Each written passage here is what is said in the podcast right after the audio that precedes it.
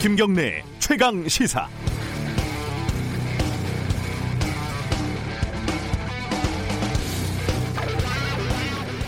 네, 트루스 포럼이라는 서울대학교 학생 단체가 있는데요. 여기서 조국 교수를 경찰에 고발을 했다고 합니다. 이 단체가 조 교수 사퇴를 촉구를 했는데 그 뒤에 조 교수가 이 단체를 태극기 부대 같은 극우 이렇게 표현을 했고 그게 명예훼손이라는 거죠. 또 얼마 전에 우리 우한 교민을 태우러 전세기가 갔을 때요. 요즘 핫한 분이죠. 그 조원태 대한항공 회장이 같이 갔습니다. 주총 앞두고 쇼하는 거 아니냐 이런 비판이 좀 있었는데 우한 영사 중 한 명이 숟가락을 얹었다 조원태 회장이 이렇게 말을 했죠. 그런데 바른기회연구소라는 단체가 우한 영사가 조원태 회장 명예를 또 훼손했다고 검찰에 고발을 했습니다.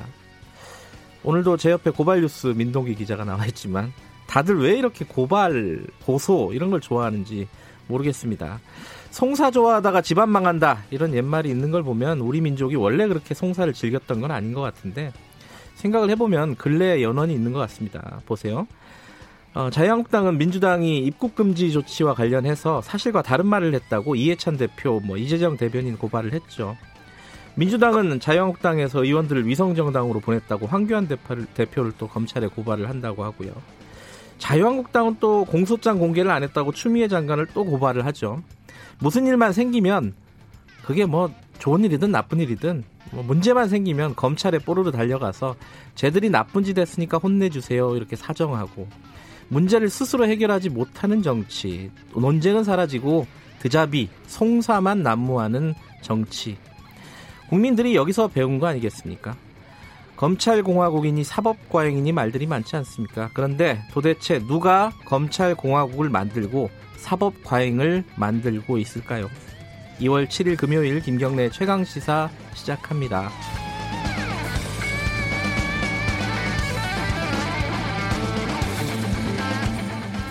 김경래 최강 시사는 유튜브 라이브로도 함께하고 계십니다. 샵 9730으로 문자 보내주시기 바랍니다.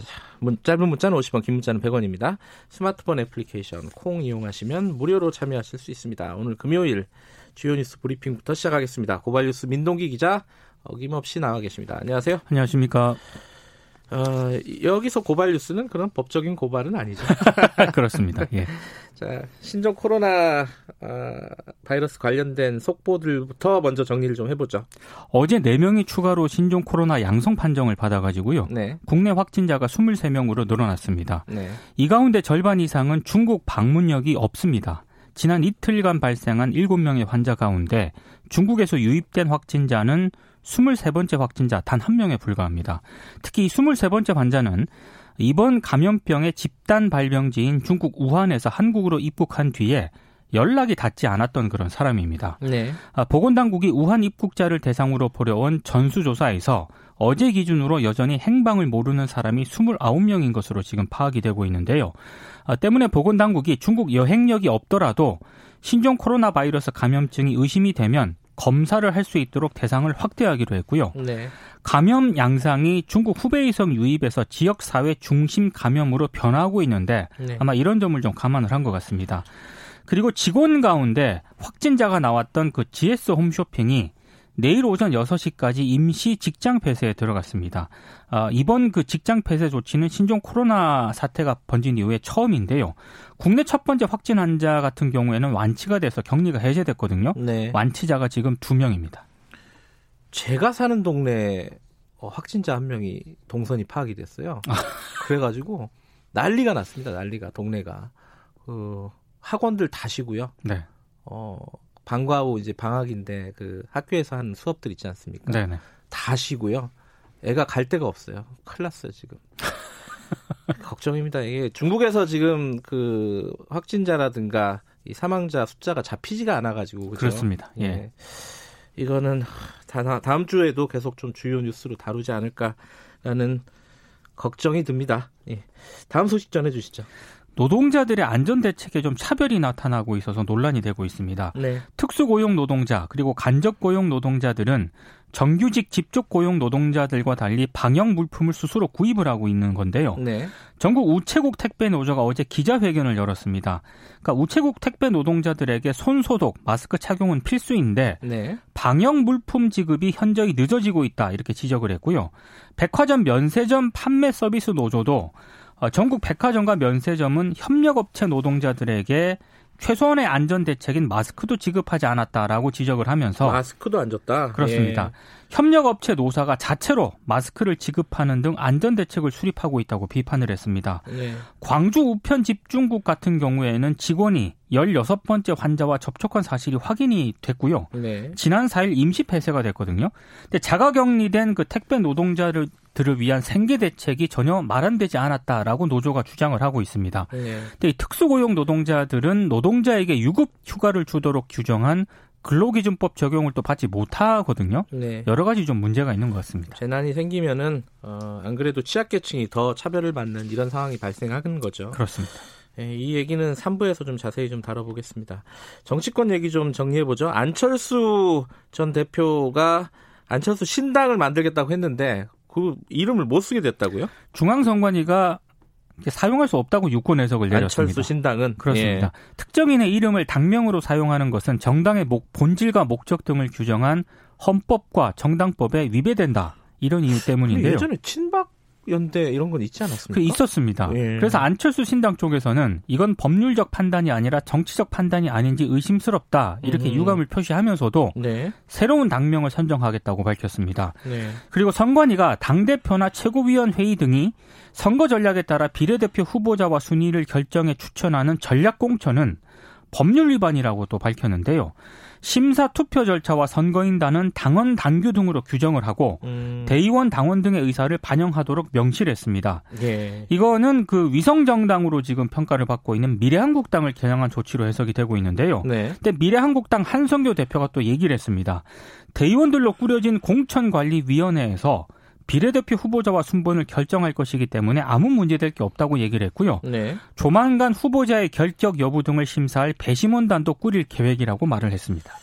근데 위성 정당이면은 어, 자유한국당에서 그 순번을 정하지 않을까라는 생각도 드는데 그런 우려를 또 하기도 하고 그러면은 있습니다. 또 중앙선관위는 가만히 있지 않을 것 같고요. 그렇습니다. 예. 이것도 이거 좀 복잡한 문제네요. 이 2부에서 저희들이 김재원 정책위 의장 자, 자유한국당 연결해서 그럼 어떻게 해야 되는 거냐? 네. 여쭤보겠습니다. 어, 다음 소식 전해주시죠. 이재용 삼성전자 부회장 사건을 심리하는 파기환송심 재판부가 특검과 이 부회장 쪽에 공판기일 변경 명령을 보냈습니다. 음. 원래 그 14일로 예정이 됐었는데 네. 이걸 취소하고 추후에 기일을 다시 잡겠다는 그런 내용인데요. 네. 경향신문이 보도를 했는데 좀 특이한 내용이 있습니다. 네. 특검하고 이재용 부회장 측에 세 가지 쟁점에 관한 의견을 내라고 주문을 했는데요. 네. 준법 감시 제도가 무엇이고 어떻게 운영되는지, 그리고 준법 감시 제도 운영이 양형 사유에 해당하는지, 해당하지 않는다면 그, 그 이유가 무엇인지, 그리고 삼성이 최근 준법 감시 위원회를 만들었는데 전문 심리 위원단이 평가하고 이걸 이재용 부회장 양형에 반영하는 게 부적절하다는 특검 주장에 대해서 이재용 부회장 측이 반박 의견을 내라는 겁니다. 네. 왜 내라는 건지 잘 이해가 안 가긴 합니다만 네. 재벌 봐주기라는 비판이 제기가 되니까 재판부가 좀 심층 검토에 들어간 것으로 보입니다. 재판이 참 특이하네요. 이게 죄를 가지고 묻는 게 아니라 좀 다른 걸 가지고 계속, 계속 고민을 하는 거잖아요. 그런 걸 가지고 고민을 예. 하는 것 같습니다. 추미애 장관과 윤석열 총장이 깜짝 회동을 했다. 이거 왜 만난 겁니까? 35분 동안 차를 마시며 대화를 나눴다고 하고요. 네. 추 장관이 일정이 없던 만남을 먼저 제안을 했다고 합니다. 일단 그 서울고검 청사에 법무부 대변인실 사무실을 마련하지 않았습니까? 네. 여기에 대해서 윤석열 검찰총장에게 감사의 뜻을 전했다고 하고요. 뭐 공수처라든가 검경 수사권 조정 후속 조치 준비를 함께 하자고 추 장관이 말했고 이걸 네. 또윤 총장도 화답을 했다고 합니다. 논란이 됐던 그 청와대 울산시장 선거 개입 의혹 사건의 공소장 비공개 결정에 대한 언급은 양쪽에서 모두 없었다 이렇게 얘기를 하고 있습니다. 끄내면은 이게 대화가 잘 안 될 것 같으니까 못 꺼내죠 이거는. 어쨌든 대검을 장관이 찾아가서 만났다 이거죠. 그죠? 이게 20년 만에 처음이라고 합니다. 어허, 네. 예. 그리고 법무부가 법조 출입 기자단 간사에게 네. 장관과 함께하는 오찬을 제안을 했는데요. 법조 출입 기자단이 또 이걸 거절했다고 합니다. 이건 또 왜 그랬대요? 그러니까 법조 출입 기자단 얘기를 들어보면 네. 하루 전에 오찬을 제안한 데다가 아하. 대상도 기자단 전체가 아니라 법조 출입 기자단 간사 4명만 한정을 해서 이건 좀 부적절하다고 판단해 거절했다는 입장인데요. 음, 그 입장은 약간 좀 공색하네요. 만나기 싫다는 건데 이거. 그러니까 항의 차원에서 지금 예, 법무부. 예, 예. 좀 오찬을 보이콧한 것 아니냐라는 해석이 나오고 있습니다. 그러니까 이게 그 공소장 공개를 안 하면은 이 기자들로서는 이게 참 기사 쓰기가 힘드니까 일단 취재- 기본적으로는요. 취재하기가 어렵습니다. 예. 예. 자, 오늘 주요 뉴스 브리핑은 여기까지 듣겠습니다.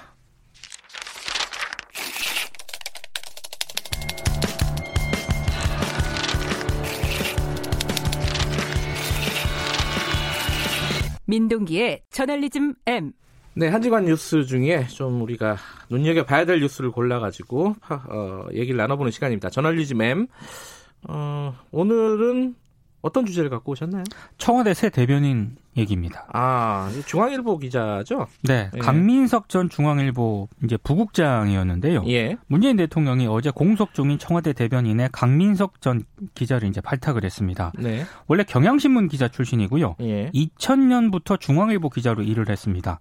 중앙일보에서는 정치부장, 논설위원, 정치 에디터 등을 지냈고요. 음흠. 지난 2일 중앙일보에 사직서를 제출했고 3일 수리가 됐습니다. 예. 뭐 정치부 라인이었군요. 그렇습니다. 그러니까 기자 2일 날 사직서를 제출했으면 지금 오늘이 7일이니까 뭐 5일, 네. 어, 3일 날 수리된 걸로 따지면 4일 만에 임명이 되는 건데 이거 뭐 기자로 있다가 그냥 바로 청와대 갔다 이렇게 봐도 되는 거네요. 그죠? 그래서 이제 비판이 제기가 되고 있고요. 예. 이른바 그 polinalist 논란입니다. 네. 언론인에서 청와대로 직행하는 경우는 이전 정부도 있었고 이제 그럴 때마다 비판을 받았는데 특히 이번이 논란이 되는 게요. 네.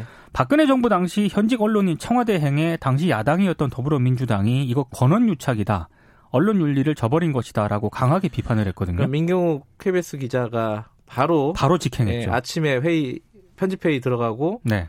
어, 저녁 때 아, 오후에 청와대 갔던 일. 네. 그 민주당에서 많이 비판을 했었죠. 근데 지금 예. 이제 할 말이 없게 됐습니다. 예. 특히 문재인 정부 들어서는 한겨레 기자를 지낸 김희겸 전 대변인하고요. 네. KBS 아나운서였던 고민정 전 대변인에 이은 세 번째 언론인 출신 청와대 대변인인데 네. 근데 김희겸 기자하고 네. 고민정 전 대변인 같은 경우에는 최소한의 유예 기간은 있었거든요. 김의겸 대변인은 한 반년 정도 그렇습니다. 쉬었죠. 예. 어, 근데 고민정 대변인은 그만두고 그 만두고 캠프에 들어갔죠. 캠프에 바로. 들어갔습니다. 예, 예. 어, 문재인 정 아, 문재인 그 당시 대선 후보 캠프로 바로 들어갔죠. 그렇습니다. 사실은. 예. 그래서 강민석 대변인은 비교를 해보면 네. 바로 직행을 했다고 봐도 될 것 같습니다. 그렇죠. 바로 간 거죠. 자, 이 중앙일보 반응은 어떻습니까? 그 노조에서 성명도 내고 그랬다던데. 그러니까 중앙일보 JTBC 통합 노조가 있는데요. 예. 어제 유감 성명을 발표를 했습니다. 음. 그러니까 지난달 31일 언론에 내정 사실이 보도된 뒤 이틀 만에 차직서를 냈다 이런 점을 언급을 하면서 네. 잠시간의 냉각기도 없이 곧바로 청와대 직원이 됐기 때문에 유감을 표한다라고 비판을 했고요. 특히 중앙일보라는 신뢰 자본이 이 강전 부국장의 사적 행보에 쓰였다는 점에서 선배이자 동료였던 그를 비판하지 않을 수 없다 이렇게 음. 좀 비판을 했습니다. 근데 이게 참 자도 자주 있어가지고 요새는 이거 참 비판하기도 힘듭니다. 그렇습니다. 어, 또 있죠. 이 지금 언급한 사람들 말고도. 그러니까 직행한 케이스가 있는데요. 네. 윤도한 국민소통수석 MBC 출신인데 예. 바로 아, 직행을 그때도 한 바로 갔었나요? 경우였고요. 여현호 국정홍보비서관 한겨레 기자 출신인데 역시 바로 직행을 한 케이스입니다. 네. 그러니까 이번이 세 번째라고 보면 되는데요. 여러 비판이 그때 나왔거든요. 네. 그러니까 문재인 대통령이 신년 기자회견에서 이 비판에 대해서 이렇게 또 얘기를 하기도 했습니다. 그러니까 현직 언론인이 청와대에 오는 게 괜찮은 거냐고 비판을 한다면 달게 받을 수밖에 없다. 음, 대통령으로서 욕심은 청와대에 가장 유능한 사람을 모시고 싶다는 것이고 네. 언론 영역에서 공공성을 살려온 분들이 청와대 와서 잘해준다면 좋은 일이다 이렇게 말을 하기도 했는데요. 근데 한 가지 차이점이 있다면 문재인 정부 들에서 보수신문 출신 현직 언론인이 직행한 경우는 이번이 처음이라는 겁니다. 그러니까 이른바 어, 조중동 라인에서 온 거는 처음인 거고 그렇습니다. 요거는 좀 특이 사항은 있는 것 같아요. 네. 그래서 일각에서 뭐 보수층 끌어안기 아니냐 이렇게 해석을 하기도 하는데요. 네. 근데 제가 봤을 때 중앙일보 출신 기자가 청와대 대변인으로 갔다고 보수층 여론이 바뀔 수 있다고는 생각을 하지 않고요. 그렇죠. 예. 음, 그리고 청와대도 이런 얘기를 했습니다. 중앙일보는 중앙일보고 강민석은 강민석이다. 개인의 능력을 인정하고 그래서 기용하는 것이다라고 이제 설명을 했는데 네. 근데 한 가지는 분명한 것 같습니다. 언론계 전반적으로 평가가 좋지 않다는 점에서 보수층 끌어안기는 좀 아닌 것으로 좀 보입니다. 음. 그 여기서 이제 어, 사람들이 궁금해하는 지점이 이걸 겁니다. 이렇게 맨날 들어갈 때마다 욕 먹잖아요. 기자로 바로 이제 어, 정치권으로 가면은 뭐 요새 검사나 판사들도 마찬가지긴 한데 네. 근데 왜 기자들 그것도 또 현직 기자들 또 이런 사람들을 대변인에 임명을 할까? 이거죠. 그러니까 저는 청와대 나름의 계산하고 네. 언론인 나름의 계산이 맞아떨어지는 것 같은데요. 네. 일단 청와대 같은 경우에는 어, 문재인 정부 들어서도 여전히 언론을 관리의 대상으로 좀 바라보고 있는 게 아닌가. 네. 저는 이런 생각을 좀 해봤습니다. 사실 음. 대변인이라고 하는 게 사안에 대해서 이제 청와대 입장을 밝히는 거고요. 네. 기자들 질문을 받고 답변을 하는 그런 역할 아니겠습니까? 네. 그러니까 특정 이슈라든가 이런 게 불거지면은 청와대 공식 입장을 밝히는 통로인데 네. 그런 분야에서 전문성을 가지면 되는데 굳이 언론을 고집할 필요는 없거든요. 이번에 그 코로나 사태 같은 경우에는 정은경 질병관리본부장. 본부장이 직접 브리핑을 하잖아요. 전문성을 가지고 굉장히 잘 하시잖아요. 그렇습니다. 그러니까 굳이 기자가 잘한다는 생각은 또 버릴 필요는 있죠. 근데 그러니까 그게 아니라는 거죠. 그게 아닌 것 예. 같습니다. 그러니까 한국 같은 경우에는 기본적으로 출입처 시스템이 굉장히 강합니다. 네. 그러니까 출입하는 기자들을 관리하는 문화가 여전히 좀 남아 있고요. 네. 관리를 하려면 언론을 잘 알아야 되는 거 아니겠습니까? 네. 그러니까 출입처는 기성 언론 중심으로 운영이 되고 있기 때문에 기왕이면 기성 언론 출신들을 대변인에 임명을 하면 네. 나름 잘 관리를 하지 않을까라는 그런 판단을 한 것 같은데요. 음흠. 그러니까 청와대 대변인을 좀 새롭게 임명을 해서 뭐 정치와 언론의 새로운 관계 정립, 변화를 좀 이끌기보다는 기존 시스템에 좀 안주하려고 했던 게 아닌가. 네. 이러면 기존 풀내에서 사람을 찾게 될 수밖에 없거든요. 네. 강민석 신임 청와대 대변인도 그리고 김의겸 전 청와대 대변인과 마찬가지로 참여정부 시절 청와대 출입 기자를 지낸 이력이 있습니다. 아, 둘 다 참여정부 때 출입 기자를 했었군요. 그렇습니다. 예. 그러니까 이런 점을 감안을 하면 네. 문재인 정부 인재 풀의 한계를 좀 드러내고 있는 것 아니냐 이런 또 음. 비판이 나오기도 합니다. 그렇군요. 이 그러면은 어 나중에 이제 다른 당에서 정권을 잡으면은 그 예, 예전에 그, 그 전에 저 청와대에 있었던 또 사람들이 그런 식으로 가더라도 할 말이 네. 없게 되는 거죠. 그럴 가능성들이 되게 높죠. 네.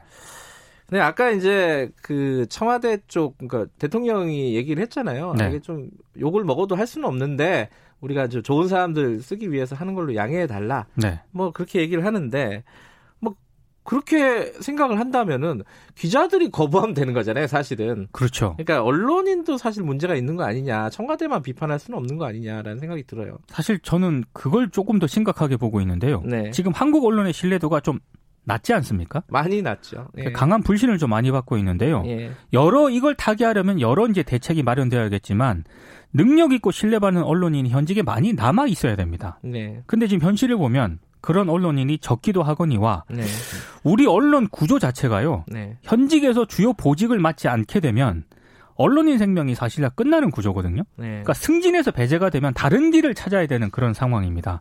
그러니까 이런 구조 자체가 언론인의 뭐 정치권 행위라든가 네. 청와대 행을 좀 부추기고 있는 건 아닌가. 저는 이런 생각이 좀 들더라고요. 네, 그러니까 김의겸 전 청와대 대변인만 하더라도 한겨레 특별 취재팀 이끌면서 최순실 게이트를 집중 종명했던 특종 기자였거든요. 네. 근데 그랬던 특종 기자가 한겨레에 남지 않고 청와대로 가는 길을 택했거든요. 후배들 입장에서는 참 난감한 상황인 그렇습니다. 거죠. 네. 그러니까 많은 언론들이 그 청와대로 간 거는 많이 비판을 했는데 왜 그가 그런 선택을 했을까 여기에 대해서는 별로 아. 고민을 안 하더라고요. 예. 그러니까 한국 언론 환경이라든가 취재 시스템에 좀 문제가 좀 분명히 있는 것 같다. 그러니까 언론인들이 능력과 별개로 능력이 있더라도 자꾸 정치권으로 가는 게 아닌가. 좀 이런 생각을 하게 되는데요. 이 시스템에 뭔가 변화가 있지 않는다면 저는 제2의 민경욱, 제2의 김유겸, 제2의 강민석 계속 나올 수밖에 없다고 봅니다.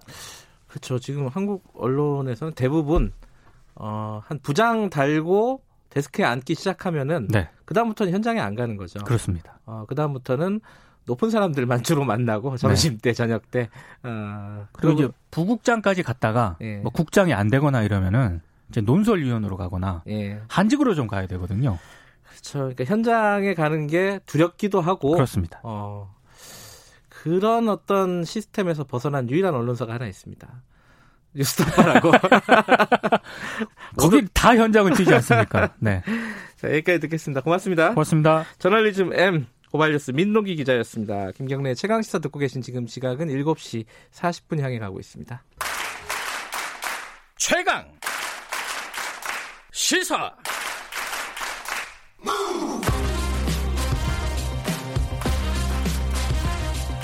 지금 여러분께서는 김경래 기자의 최강 시사를 듣고 계십니다. 네, 어, 총선이 얼마 안 남았죠. 예, 여러 가지 뭐 통합 논의들이 진행이 되고 있습니다. 보수 통합 어, 논의가 진행이 되고 있고 지금 한쪽에서는 호남 기반의 통합, 음, 뭐 제3지대라고도 하고요. 이쪽 출범도 임박한 것으로 보입니다. 그러니까 구체적으로는 뭐 바른미래당, 대한신당, 민주평화당 이쪽이죠. 어떻게 지금 진행이 되고 있는지 그리고 이번 총선에서 어떤 변수로 작용을 할지 어, 대한신당의 최경환 대표, 최경환 대표 연결해서 여쭤보겠습니다. 안녕하세요. 예, 안녕하세요. 최경환 대표입니다. 예. 네. 어제 그 손학규 대표가 뭐 3당 통합에 대해서 긍정적으로 얘기를 했지 않습니까? 예, 뭐 손 대표께서 이제 큰 결단을 내려 주셨고요. 네. 이미 민주평화당 정동영 대표께서도 네. 통합은 이제 당연히 가야 할 길 이렇게 말씀들을 하고 계셨기 때문에 네. 에, 적어도 3당 통합은 통합 선언만 남아 있다. 음. 통합의 물꼬는 터졌다. 조만간 통합 선언도 이루어지고 네. 3당 통합 추진 추진 기구도 만들어질 것으로 좀 예상하고 있습니다. 네. 조만간이라면 언제쯤으로 보면 되나요? 글쎄 저 뭐 오늘도 계속 논의가 진행되고 예. 특히 바른미래당에서 오늘 통합 추진 기구를 구성하고 네. 위원장을 임명하겠다 하고 있고요. 예. 민주평화당도 조만, 간 그런 절차를 밟을 거로 보고 있어요. 제 예. 대한신당은 이미 통추위를 구성해 놓은 상태고요. 그러면 음. 그 위원들이 3당이 각 통합 추진 위원들이 모여서 추진 기구를 만들어서 이제 뭐 당명은 어떻게 할 것인지 음. 또 지도부는 어떻게 구성할 것인지 이런 논의를 시작해야 될 것 같습니다. 네. 어 이게 현실적으로는요. 어, 네. 15일이 국고 보조금 지급되는 시점 아닙니까? 그 전에 이루어지는 게 현실적으로는 좋은 거 아니에요? 통합하는 분들 입장에서는? 아 언론들이 그런 보도를 가, 하고 계시는데요. 네. 그뭐 국고 보조금이 지금 3당이 각각 지급받고 있고요. 네. 뭐 합해, 합해진다고 해서 큰 변화들은 있는 것도 음, 아니고. 네. 저희들은 다만 1월 15일이 총선 4, 2개월 전 아닙니까? 네. 그래서 총선 두 달 전에는 통합 선언이 이루어지고 어, 했으면 좋겠다 생각이고 지금 15일까지 법적인 통합까지 가기는 네. 상당히 여러 가지 그, 겪어야 할 단계가 많이 있기 때문에 예. 그거 뭐 국고 보조금하고는 상관이 없는 논의 진행되고 있습니다. 네. 알겠습니다. 근데 원래 손학규 대표는요. 네. 이 3당 통합에 대해서 좀 미온적이었는데 최근에 이제 뭐 바른미래당 탈당이 이어지면서 좀 코너에 몰리고 그러면서 이제 살 길을 찾은 게 이 3당 통합 아니냐. 요렇게 해석하는 시각도 있더라고요.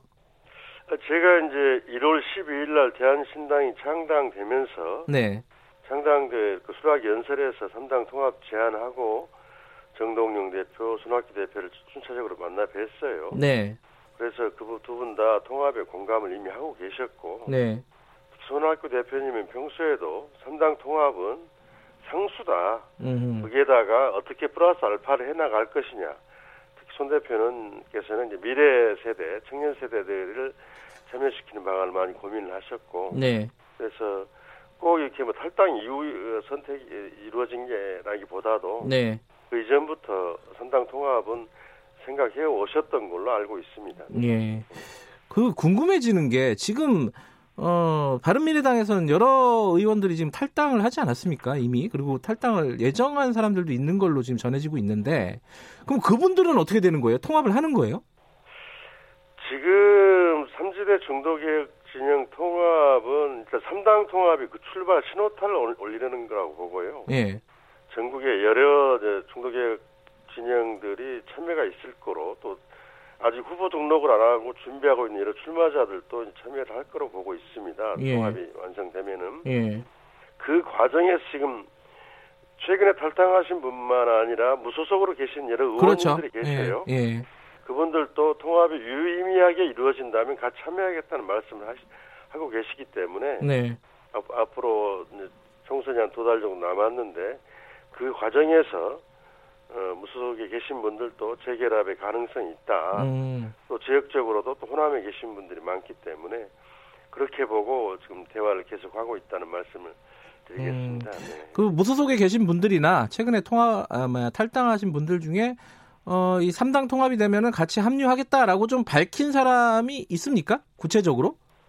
예, 그 지금 무소속에 계신 분들은 예전부터 그런 입장을 제가 누구 누구라고 말씀드리는 그렇는데요. 네. 예전부터 그 3당 통합이 그 성과적으로 이루어진다면 참여하겠다 그때 음, 네. 이렇게 하신 분들이 여럿 음. 계십니다. 네. 예, 뭐 예컨대 뭐 김관영 전 원내대표 같은 경우에 지금 무소속으로 나가겠다 이렇게 지금 밝혔잖아요. 네. 근데 그런 분들이 이제 3당 통합에 참여하느냐 뭐 이런 분들이 관심일 겁니다. 그 지역구나 이런 데서는.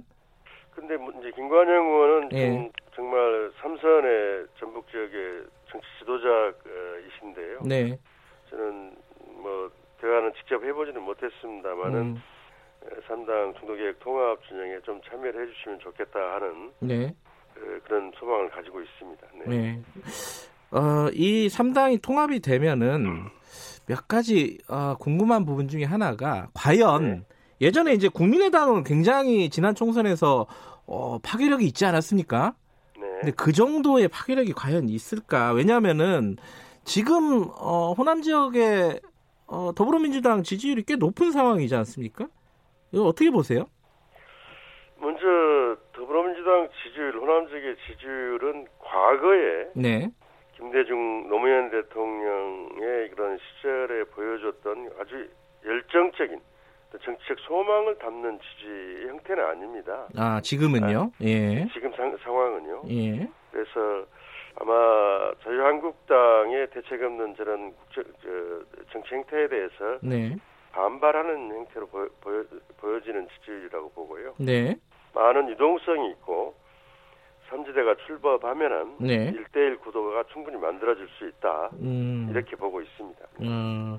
그러니까 더불어민주당과 어, 사, 제3지대 이쪽이 통합이 된 부분과 1대1 구도가 어, 만들어질 것이다. 이렇게 지금 보고 계신다는 거죠? 네, 예, 예, 그렇게 생각하고 있습니다. 그러면 안철수 신당은 어떻게 되는 거예요? 안철수 신당도 지금 호남에 굉장히 공을 들이고 있는 걸로 알려지고 있지 않습니까? 보이고 있고요.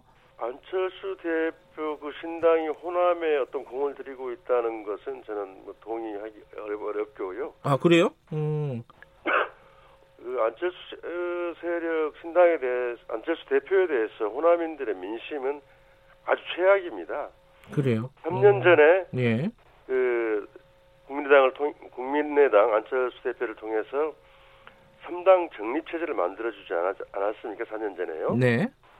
그런데 갑자기 이제 분열과 또 탈호남 우클릭 여기에 대해서 광주나 호남의 여론들은 아주 냉소적이고요. 네. 거기 글쎄요 저기 안철수 신당을 통해서 후보로 나올 분들이 있을까 싶을 정도로 음흠. 거의 뭐 이쪽 호남에서는 안철수 신당에 대해서 관심은 뚝 떨어져 있고 큰 변수가 호남 정치 구도에서 큰 변수는 되지 않을 거로 보고 있습니다. 아 그렇게 생각하시는군요. 네 그렇습니다. 어 그럼 지금 이제 3당이 통합을 하는 부분을 이렇게 비판적인 시각에서는 이렇게 얘기를 할 수 있을 것 같아요. 이게 안철수를 뺀 도로 국민의당 아니냐. 이렇게 볼 수 있을 것 같아요. 그 도대체 이제 같이 모여 있는 가치가 뭐냐? 어, 이걸 어떻게 대답을 하시겠어요? 이 부분에 대해서? 예, 그렇습니다. 저는 4년 전에 그 국민들의 선택, 예. 국회를 3당 영립, 정립체제로 만들어줘서 국회에서 일을 할 수 있도록 만들어줬는데, 네. 지금 그 국민의당이 그대로 있었다면 얼마나 큰 일을 할 수 있었겠느냐, 정치적으로나 국정운영에서 네. 그런 아쉬움이 있고, 네. 그런 점에서 분열을 거듭한 거에 대해서 정말 그 크게 사죄를 드리고 있는 입장입니다. 네. 그렇지만 다당제 정, 합의제 민주주의를 진척시키고 국회를 그 특히 지난 4 플러스 1 개혁에서 보듯이 개혁 진영의 한 축으로서 중도 개혁 진영의 통합을 통해서 문재인 정부의 국정 과제도 어, 안정적으로 추진하고 특히 저는 2년 후에 있을 예. 사기 개혁 정권의 출범, 그 창출, 재창출. 예. 이에서도 이번에 에, 중도 개혁 진영의 통합은 반드시 성공하고 또 총선의 성과를 거둬야 된다 이렇게 보고 있습니다. 네. 그뭐 비판적인 시각에 대해서 한두 가지만 더 여쭤보면요. 이 그렇게 말씀을 하셨잖아요. 그 의원님께서 정치는 감동을 줘야 된다. 그런데 지금 통합이 감동을 주는 부분이 어떤 부분이라고 보십니까? 일단 저는 그 모든 기득권들을 네. 내려놓고 예, 우리 지금 3당 내에도 그 여러 가지 지도책이나 이런 게 있는데요. 네. 새로운 사람, 친진 세력, 또 외부 인사들이 대거 참여하면서 네. 새롭게 출발하는 모습을 보여주자는 것입니다. 그리고 예. 이것저것 조건 따지고 뭐 지분 따지고 하면서 그 통합이 지지부진해서는 안 된다. 네. 그런 점에서 그런 정치적 감동을 줄 때 네. 주민들도 다시 볼 것이다. 이런 측면에서 말씀드렸던 것입니다. 예. 그 하나만 더 여쭤보면 그 양당을 심판하자 이렇게 말씀을 하셨어요. 그러면 사프라이스를 하면서 어, 공조하고 이랬던 부분은 어떻게 되는 건가요? 저는 이번 이번 선거에서 예. 에, 에, 저는 경고 민주당에서는 경고를 하고 예. 자유한국당은 좀좀 좀 호되게 좀 심판을 해야 된다고 보는데요. 예. 그런 점에서 우리가 민주당의 계획 세력의 한 축으로서 서로 협조할 건 협조하지만은 네. 선거에서는 경쟁하고 예. 견제하겠다는 것입니다. 예. 그런 점에서 민주당이 확장성 없는 저런 그 패권 의식과 어떤 그런 개파성이 강한 정치 행태로 보여주고 있는데요. 네. 그래서 그 저는 이번 선거 또 준연동형 선거제 하에서 예. 과반 넘는 정당 출연 거의 불가능해졌다고 봅니다. 예. 그런 점에서 전국의 중도개혁 진영이 지금 통합된 정당에 개혁, 중도개혁 정당에 상당한 지지를 보내주실 것으로 좀 생각을 하고 있습니다. 네, 저희들이 좀 이따 그 자유한국당의 김재원 의원 연결할 건데요. 네. 지금 미래한국당 위성정당 만들어졌잖아요. 네. 여기에 대해서는 어떻게 보십니까, 최경환 의원께서는? 참 답답합니다. 뭐, 저, 꼼수도 있고, 편법이고 그러는데요. 네. 근데 저는 미래한국당 상, 상당한 성과를 거둘 것이라고 하는 정치적 현실도 좀 냉정하게 봐야 될 거라고 봅니다. 아직 여권이 네. 대책을 세우지 못하고 있는 다만 저희 중도개혁 정당 이런 부분으로 좀 유권자들이 표를 좀 몰아준다면 그걸 회피할 수 있는 방법도 아닌가 생각하고 있습니다. 네. 네. 그 어, 예상은 어떻게 하십니까? 그럼 아까 현실은 그렇다는 말은 어느 정도 그래도 표를 확보하고 의석을 확보할 것이다 이렇게 보시는 거네요, 그죠? 미래한국당이요. 예, 예. 저는 일정한 성과를 거둘 거라고 보고 있습니다. 과거의 그래요? 경험도 있지 않습니까? 뭐 친박연대니 무슨 음 4년 전에 국민의당이 그 지지자들이 네. 지역 선거에는 그저 지역구 선거에는 민주당을 찍고 정당 투표는 국민의당을 아, 찍었던 예, 예. 경험도 있기 때문에 예.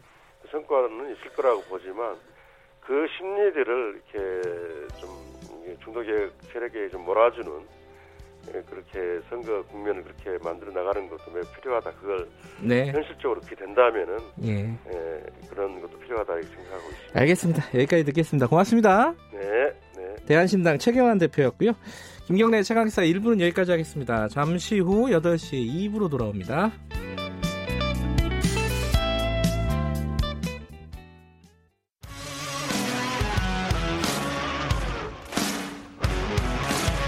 뉴스타파 기자 김경래 최강 시사. 김경래 최강 시사 2부 시작하겠습니다. 2부에서는 자유한국당 쪽 연결해 봅니다. 지금 자유한국당 황교안 대표가 어디에 출마하느냐를 가지고 며칠째 지금 어, 며칠이 더 됐군요. 어, 종로 출마가 되나 안 되나 뭐 이런 얘기부터 시작해가지고 어제는 어, 하루 이틀 사이에 결정 난다 이런 보도들도 있었는데 이게 또 10일로 연기가 됐습니다. 어, 관련된 얘기를 어, 한국당의 김재원 정책위 의장 연결해 보겠습니다. 김 의원님 안녕하세요. 여보세요? 아 연결이 고르지 않은 것 같습니다. 죄송합니다. 다시 한번 연결을 해보겠습니다. 어, 지금 자유한국당에서는 또 미래한국당이라는 이슈가 있죠. 어, 위성정당이 만들어졌는데 어, 그 부분에 대해서 다른 당들이 뭐 고발도 하고 어, 시선이 곱지가 않습니다. 어, 정치적인 도의가 아니지 않느냐 이런 비판도 있고요. 여기에 대해서 또 어떻게 생각하시는지 여쭤볼 건데 연결이 안 되네요. 연결됐습니까? 아 김재현 의원님 연결됐습니까? 네네. 예 안녕하세요. 아이고 예 안녕하세요. 예 놀랬습니다. 연결 안 되는 줄 알고. 전화가 잠깐 끊어졌습니다. 예 예. 아제 황교안 대표 어디로 가는지 왜 이렇게 결정 못 하는 거예요, 이게? 그 우리 저 황교안 대표는 원래 예, 예. 어 현역 국회의원이다가 당 대표가 되고 이러면 자연스럽게 네. 출마지 문제가 그 논의가 될 필요가 없는데요. 예. 사실은 어 그 현직 그 정치인이 아니면서 어, 당 대표로 이제 선출이 되었고 지금은 네. 이제 황교안 대표의 출마 이저 출마 자체가 우리 당의 그 총선 전략과 밀접히 관련이 있습니다. 그래서 당의 그 총선 전략과 함께 논의가 되다가 보니까 음. 어, 상당히 신중하게 결정을 하는 과정이 아닌가 생각을 합니다. 그리고 아마 네. 어, 저도 잘 모르지만 조만간에 그 공천관리위원회에서 네. 어, 결정을 해서 황교안 대표와 협의를 해서 아마 출마 어, 지역을 선정을 할 것으로 알려지고 있는데요. 네. 어, 공천관리위원회에서도 상당히 심사숙고해서 결정하지 않을까 생각을 합니다. 예, 뭐 심사숙고 하니까 계속 미루겠죠. 어, 10일 10일 날 결정하겠다고 또 미뤘는데. 예, 예. 근데 공관위에서요. 네네. 이 황교안 대표가 이렇게 뭐랄까요 망설이고 있는 부분에 대해서 좀 비판적인 얘기들이 흘러나오고 있잖아요. 네네. 어, 그러니까 예를 들어 뭐뭐 말은 이순신인데 행동은 원균이다. 뭐 이런 어, 농반 진반인 것 같기도 하고요. 뭐 이런 그러니까 황교안 대표가 뭔가 결단을 못 내리고 있는 거 아니냐 말처럼 이거 어떻게 보세요?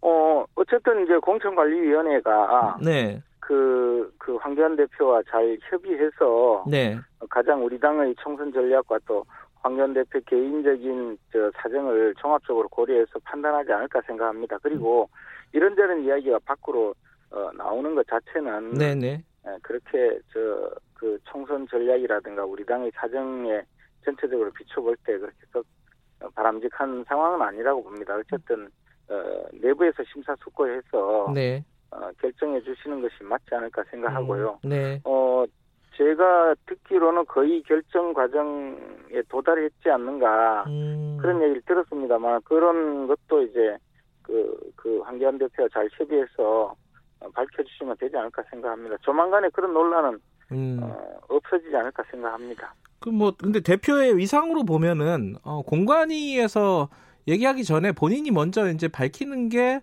어, 보기에는 더 좋을 것 같은데 아마 그런 수순으로 진행이 되지 않을까요? 처음에 예. 그 당초 공천관리위원회를 구성할 때부터 네. 어, 황교안 대표께서 그 어, 공관위에서 저희 그 출마 지역에 대해서 결정해 주기를 예. 바란다고 어, 일임을 했고 또 그런 과정이 지금 있는 것으로 알고 있습니다. 예. 종로 출마, 어, 요거는 아직도 살아 있는 겁니까? 어떻게 되는 겁니까? 모든 가능성은 열어놓고 판단하지 않겠습니까? 예. 어, 어쨌든지 뭐 그 다양한 저 선택지를 놓고 우리 당의 총선 전략과 또 어, 또 지금 보수 진영 전체의 통합 논의가 진행되고 있기 때문에 네. 그러한 어, 과정까지 저 종합적으로 판단해서 결정하지 않을까 생각합니다. 어, 김재원 의원께서는 뭐 정책위 의장이기도 하시고 어, 당에서 뭐 중요한 역할을 하시는 분이니까 이 황교안 대표가 종로에 가는 게 좋다고 보세요? 어떻게 보십니까? 저 개인적인 네. 의견이야 여러 가지 있을 수 있지만 네.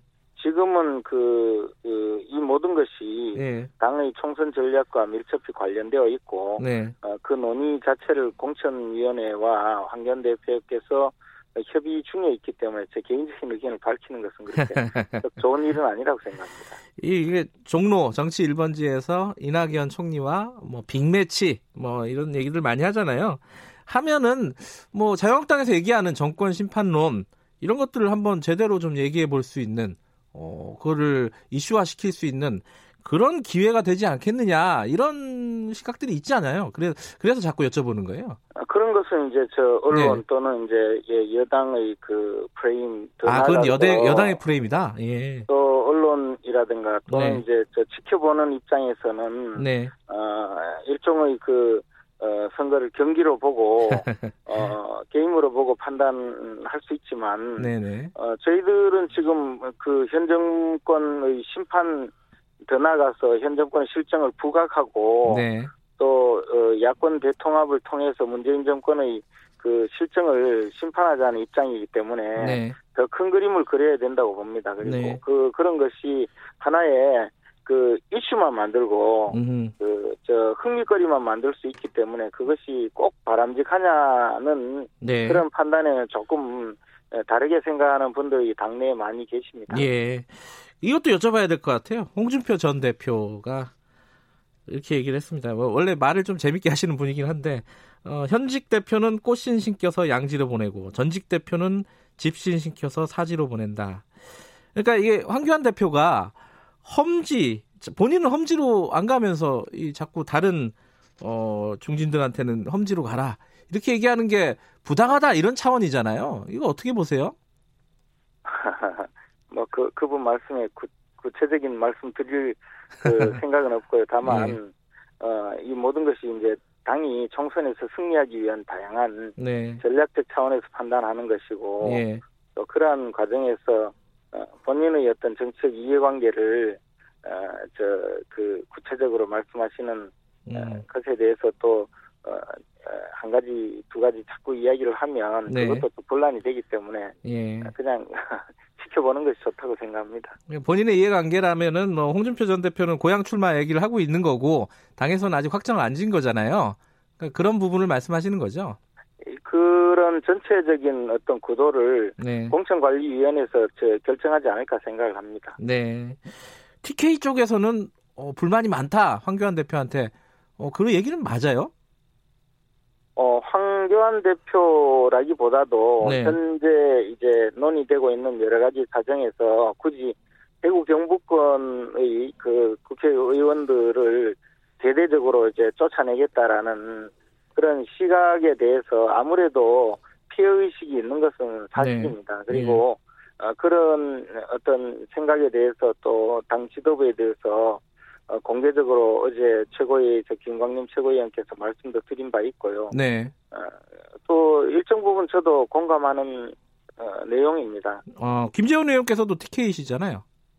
어, 그래서 저도 예, 예. 뭐 그런 부분에 대해서 일정 부분은 공감하는 입장입니다. 아, 그러면 이게 TK 쪽의 전체적인 전략이 어, 물갈이가 우선이 돼야 되는 겁니까? 당선 가능성이 우선이 돼야 됩니까? 김재원 의원께서는 어떻게 생각하세요? 물갈이라고 표현하시면 이제 지금 물이 뭐 그 흙탕물이다라는 입장인데 사실은 이제 어 대구 경북의 의원들이 지금 이제 그 비례대표 의원께서 당협위원장을 맡고 있는 두 분을 포함하면 네.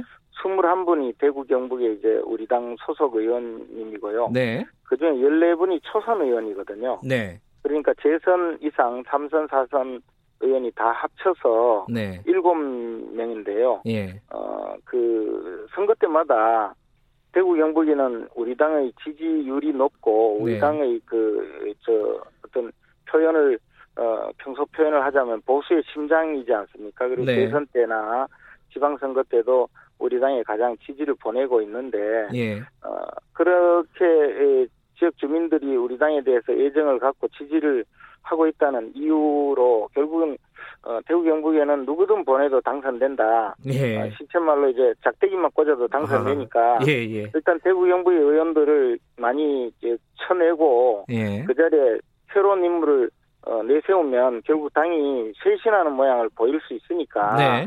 어, 수도권에서 많이 당선될 수 있다 이런 논리로 이제 접근을 하거든요. 네. 그러니까 이제 대선이나 그 지방선거 또는 총선 때 어, 대구 경북에서 표를 많이 얻으면서도 대구 대구 경북의 국회의원들은 어, 많이 이렇게 에, 쫓아내다 보니까 어, 결국은 다른 지역에 비해서 거의 초선 의원들이 주로 줄을 이루게 되는 그런 상황이 되었거든요. 네. 그러니 이제 어, 지역 주민이나 그 대구 경북의 국회의원들은 어, 조금 어, 그 그런 당 지도부의 판단에 대해서 어, 반발을 하는 분위기가 있을 수 있죠. 음, 어, 지금 말씀하시는 그 취지는 지금 벌어지고 있는 뭐 당내든지 당 바깥에든지 이 TK 물갈이를 해야 된다라는 시각은 좀 문제가 있다라는 거네요.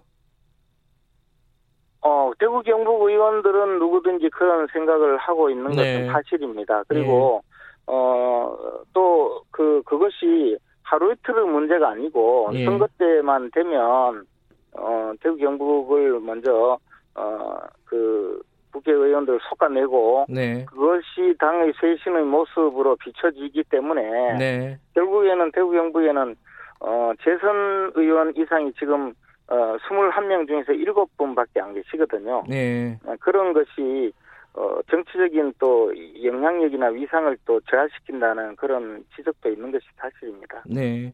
TK가 봉이냐 이런 얘기가 실제로 나오긴 했어요.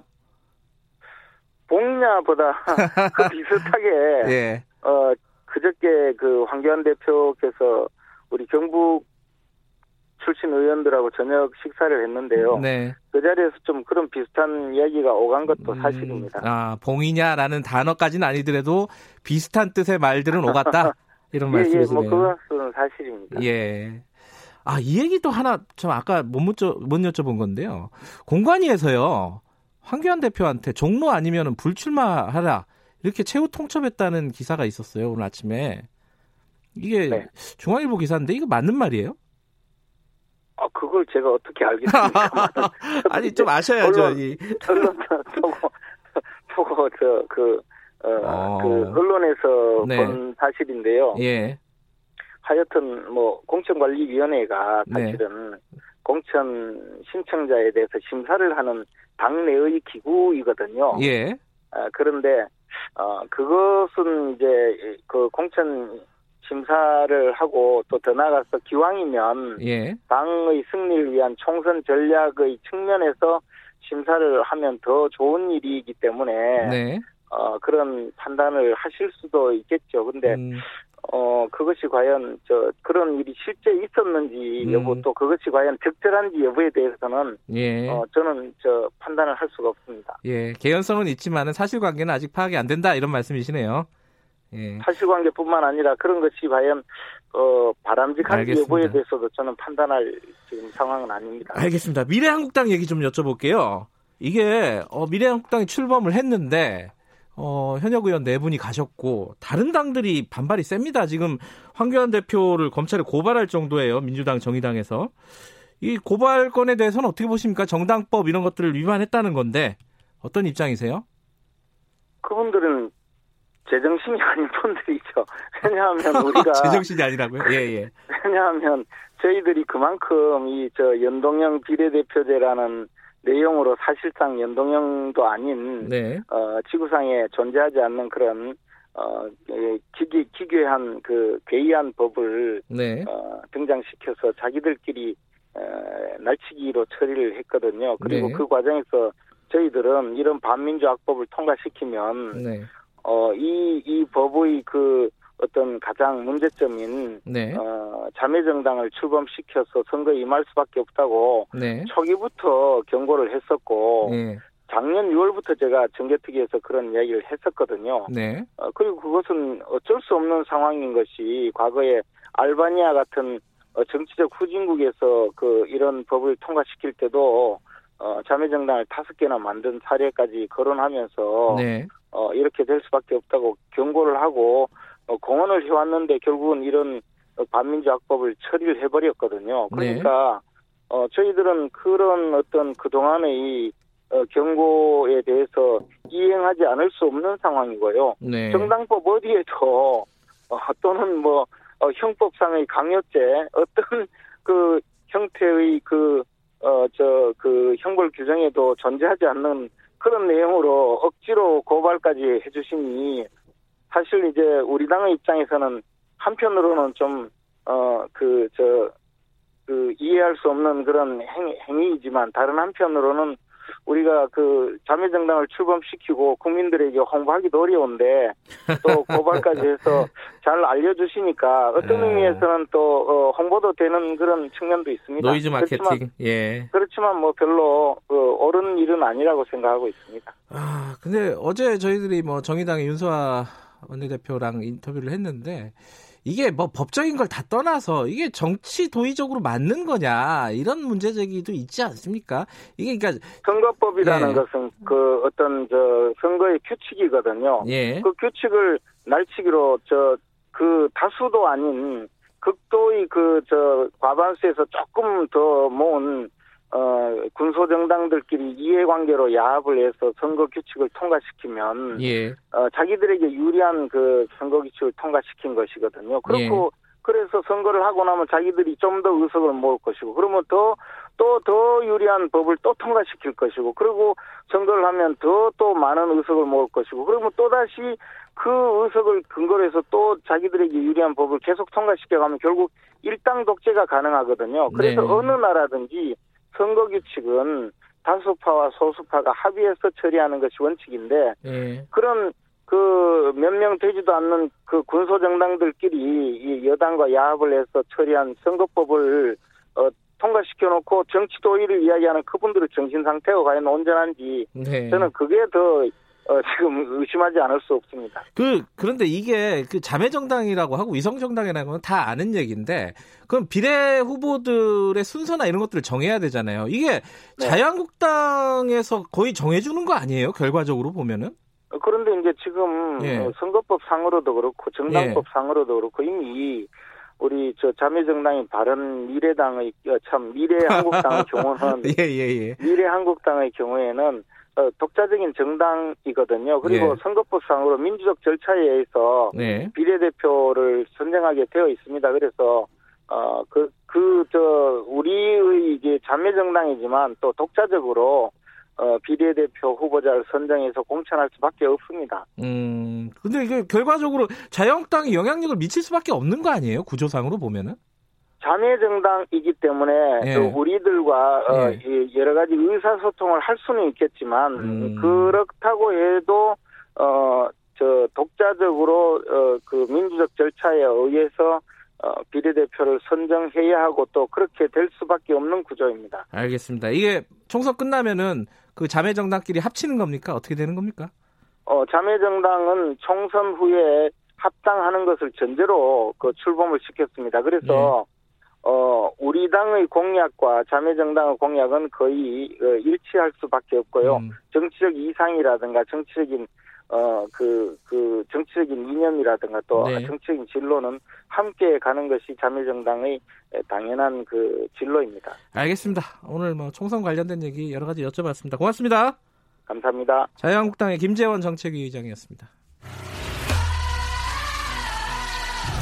공정하고 깊이 있게 오늘 하루 이슈의 중심.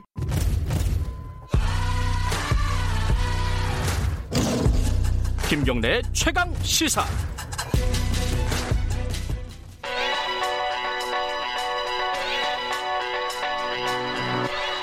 최강 시사 윤태곤의 눈. 네, 윤태곤의 눈 의지와 전략그룹 더모아의 윤태곤 정치 분석 실장 나와 계십니다. 안녕하세요. 네, 안녕하세요. 이제 총선이 한 두 달 하고 며칠 남았죠? 그렇죠. 그래서 네. 이제 오늘이 2월 7일 금요일이지 않습니까? 네. 제가 이제 매주 금요일에 나오는데 이제 총선 때까지는 총선 흐름에 대해서 쭉 이야기해 볼까 싶어요. 그러면은 한 몇 번 남았나요? 10번. 네, 10번 정도. 그래도 10번이나 남았군요. 그렇죠. 네. 자, 아, 지금 이제 흐름에 대해서 그럼 먼저 네. 총론적으로 좀 볼까요? 사실 이제 연초부터 민주당이 좀 좋지 않은 흐름이 있었어요. 그래서 설 연휴 직전에 올해 설이 빨랐지 않습니까? 네. 그 문희상 의장 아들 문석균 씨 불출마 선언도 이제 이끌어내고 그랬는데 그 이후로도 별로 안 좋았거든요. 별로 안 좋다는 거는 어떤 그 인재 영입이나 이런데 그렇죠. 예. 설 연휴 직후에 그 원종권 씨 사태 터졌지 않습니까? 아직도 시끄럽더라고요. 예, 그러면서부터 이제 영입 인재들의 검증 문제, 예. 불투명성 이런 이야기가 나오고 있고 또 검찰과의 갈등도 계속되고 있고 아, 또 그렇죠. 이번 주에는 추미애 장관이 그 전현직 청와대 인사 등에 대한 공소장 13장 비공개 결정했고 근데 이 어젯밤에 다 공개됐어요 언론에 의해 가지고 예. 예, 예. 괜한 짓을 한 것 같기도 하고 그러니까요. 그래요. 예. 그리고 이제 김의겸 전 청와대 대변인 불출마를 이끌어내는 등 악재를 차단하려는 노력이 없지는 않는데 그리고 신종 코로나 바이러스. 어, 이건 총선 때까지 반드시 가겠죠. 그죠? 그렇죠. 예. 예. 그런데 가장 최근 어제죠? 그 네. 여론조사 보니까 여당 지지율이 조금 올랐어요. 뭐 많이 올랐더라고요. 근데 주초 여론조사에서는 쑥 빠졌는데 어제 건또 어. 뛰었고 오늘 또 이제 다른 회사의 정례 여론조사가 나오니까 한번 지켜보죠. 어쨌든 예. 간에 신종 코로나 바이러스 호재는 아니죠 절대. 음. 불안정성이 이어지는 거, 불안 심리가 높아지는 거 사회적으로 네. 이 자체는 여권에는 별로 좋지 않은 음. 거죠 무조건. 큰 크게 보면 네. 어, 결, 결코 좋은 흐름은 아니다. 네, 네, 네. 일자 여당은 그렇다 치고 야당은 어떻습니까 네. 흐름이? 얼마 전까지만 해도 한국당 좀 좋았습니다. 김영호 네. 전 국회의장이 공간위원장 선임 효과 그리고 보수 통합 본격화 으흠. 그리고 방금 뭐 나왔지만은 물갈이 이런 것이 이제 긍정적인 요소였거든요. 네. 그럼 자 이렇습니다. 상대방은 흐름이 안 좋고 나는 흐름이 좋고 예. 그게 교차하는 거잖아요. 그렇죠. 그럼 교차점이 추세로 이어지면 큰 변화가 됩니다. 무슨 골드 크로스, 데드 크로스 뭐 하는 게 음. 이제 그런 이야기인데 네. 그런 추세가 되면 또 흐름은 스스로 관성을 갖게 되는 그럼요. 거거든요. 네. 근데 한국당이 문제는 좋은 흐름을 이어가지 못하고 있다. 그게 방금 김재원 의원하고도 오랫동안 얘기한 길게 얘기한 황교안 대표 문제죠. 그렇죠. 예. 사실 지금 공관위 호재가 사라진 건 아니고 김형오 위원장 외에 이석연 위원 등의 결기도 여전하고 제가 좀 취재해 보면은 실무적 준비 같은 건 좀 진행이 꽤 돼 있는 것 같아요. 으흠. 그리고 이제 미래한국당 꼴 나온 면이 좀 있는데 이건 어떻게 보면 새로운 게 아니거든요. 알려진 그렇죠. 오래된 얘기죠. 예, 오래전 예. 다 노출된 이야기. 예. 근데 이제 문제는 따로 있는 거죠. 황교안 대표 그렇죠. 출마 문제. 네. 와 이게 벌써 지금 어, 몇 주간 계속되고 있는 것 같습니다. 그러니까 황 대표가 뭐 수도권 험지 이야기하면서부터 이렇게 된 건데 이제 문제는 황 대표 개인만의 문제가 아닌 게 이게 이게 계속 이제 막혀 있으면서 TK 중진 물갈이 뭐 이런 거 아니겠습니까? 아니 뭐 당신은 뭐 이렇게 막 좌고우면 하면서 우리 보고는 나가란 말이냐. 그리고 홍준표, 김태호 등 이제 대표급 인사들의 전략적 배치. 예를 들어서 민주당 같은 경우에 자 김두관, 김포에서 빼서 양산 뭐 이런 식으로 배치들을 하고 있는 거잖아요. 네. 그러니까 이제 거기에 맞춰가지고 한국당도 이렇게 차포, 마상, 포석을 놔야 되는데 그럼 이제 황교안이라는 차 장교를 치면은 이 차를 어디다가 둬야 될지 모르니까 포, 마, 상도 아하. 못 움직이는 거죠. 그러니까 이게 황교안 병목 현상. 음, 결국 지금 아까 오늘 아까 중앙일보 기사 보니까 어, 종로 출마 안 할 거면은 불출마해라 뭐 이런 얘기도 그러니까요. 했다고 했다고 하고요. 이게 자. 이게 참 어렵습니다 지금. 네, 그러니까 어제 오늘 이렇게 보면은 자, 황 대표 어제 좀 신경질적인 반응을 보였거든요. 음. 재총선 행보는 재 판단과 스케줄대로 해야 한다. 이리 와라 그러면 이리 가는 건 합당하지 않다. 제가 어디에 출마할 것인가 하는 것은 제 개인의 문제로만 볼 게 아니다. 그래서 문제예요. 자기 개인의 문제만이 아니래요. 예, 예, 예. 근데 또 회의에서는 당직자들 앞에서 혼자 살려면 다 죽는 게 선거다. 이번 총선에서 이기지 못하면은 내일은 없다. 소아에 집착해 각자 도생하다 보면은 국민이 주신 마지막 기회를 놓치게 될 것이다. 이렇게 말했는데 다 맞는 말이에요. 좋은 말이네요. 네. 예. 근데 이 말들이 제각각 따로 놀고 있다. 본인은 음. 좌고우면 남은 선당후사. 이러면 이 희화화의 대상으로 전락한다는 거죠. 제일 안 좋은 게 그런 거예요. 정치에서는 옳고 그르다, 좋다 나쁘다, 지지한다 반대하는 것보다 한다보다 우습다. 아. 라는 게 제일 안 좋은 거거든요. 그 우습다는 말 중에 대표적인 요새 농담이 당선 가능한 험지 뭐 그렇죠. 뭐 이런 이런 농담들이 예. 있잖아요. 예. 예, 뭐그 와중에 지금 공간위 쪽에서는 험한 소리도 나오고 있습니다. 그러니까 이석형 공간위원이 이제 언론 인터뷰에서 황교안 일병 고학이냐 종로에 안 나가 뭐 의미 없다 이런 직격탄에 날렸고 뭐 익명의 공간위원들 아유 되게 험하더라고요. 말은 이순신인데 행동은 원균보다 못하다. 원균은 아, 감정적으로 이렇게 되면 안 좋아지는 거예요. 그러니까요. 네. 아 이게 옳고 그름의 문제가 아니라 자꾸 놀림 놀림의 대상 혹은 뭐, 그렇죠. 뭐, 뭐 뭐랄까 욕설의 대상 이렇게 되면은 안 좋은 흐름이다. 네. 그럼 지금 어떻게 해야 되는 겁니까? 그러니까 예. 제 지론인데요. 예. 정치 사실 정답은 없습니다. 대부분 이제 A냐 B냐 선택의 문제인데 중요한 음. 것은 어떤 전략적 목표를 설정하고 거기에 맞춘 선택을 하느냐 그리고 그 선택에 있어서 명분과 실리를 동시에 갖추고 이거 선택을 잘 현실로 구현해 나가느냐가 중요한 거거든요. 음. 그러니까 애초 맨 처음으로 돌아가자면은 종론이 아니냐는 사실은 그게 중요한 게 아니에요. 근데 지금은 중요한 게 돼버렸어요. 아하. 그러니까 황교안 대표가 종로냐 아니냐를 중요하지 않게 만들었어야 그렇죠. 되는데 그게 예. 중요하게 만들 여기까지 끌고 왔다 예. 이런 말이네요. 그러니까 계속 거네. 선택지가 좁아지고 아까 제가 병목 현상이라고 만들 예. 말씀드렸는데 병목 현상이라는 거는 좁은 데 있어 가지고 앞으로도 못 가고 뒤로도 못 가는 거잖아요. 네. 자, 지금 경우의 수를 놓고 보죠. 종로에 만약에 지금 나가 이기면 예. 제일 좋죠. 근데 이제 그렇죠. 예. 예. 지면은 타격은 타격일 거예요. 근데 예. 애초부터 어렵지만 내가 나가겠다. 음. 라고 해가지고 만약에 졌을 때 하고 지금 하고 달랐을 것이다. 그 손학규 대표 같은 경우에 지금 되게 이제 뭐 이분이 어려움에 처해있지만 18대 총선 때요. 그러니까 이명박 정부 출범 직후에 그때 종로에 나갔어요. 음. 실주하면서 졌어요.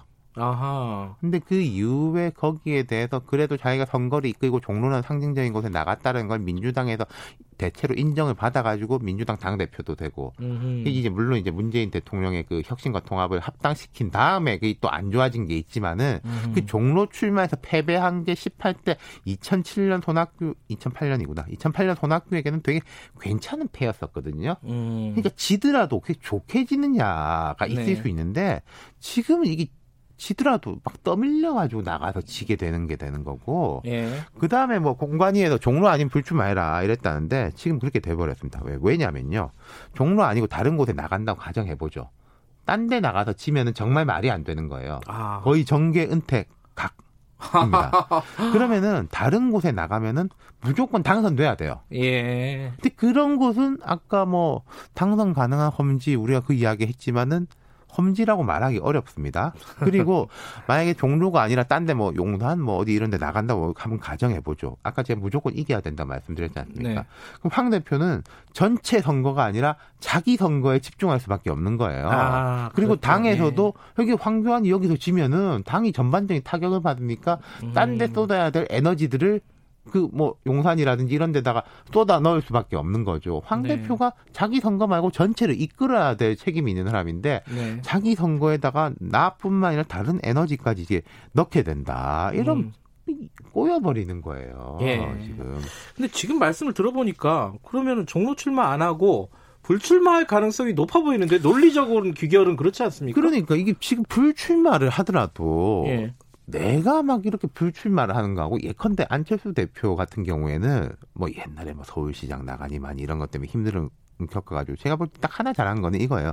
들어오자마자 불출마 한다고 말한 거. 음. 불출마가 중요한 게 아니라 들어오자마자 나는 불출마를 하고 전체 선거를 이끌겠습니다라고 해서 그런 아 음. 안철수는 그러는구나. 라는 걸 인식시켜 버린 음, 거거든요. 황교안 대표는 그 시기를 놓쳤다. 그렇죠. 예. 그러니까 지금 이제 운신의 폭이 매우 좁아져. 알겠습니다. 윤태곤의 눈이었습니다.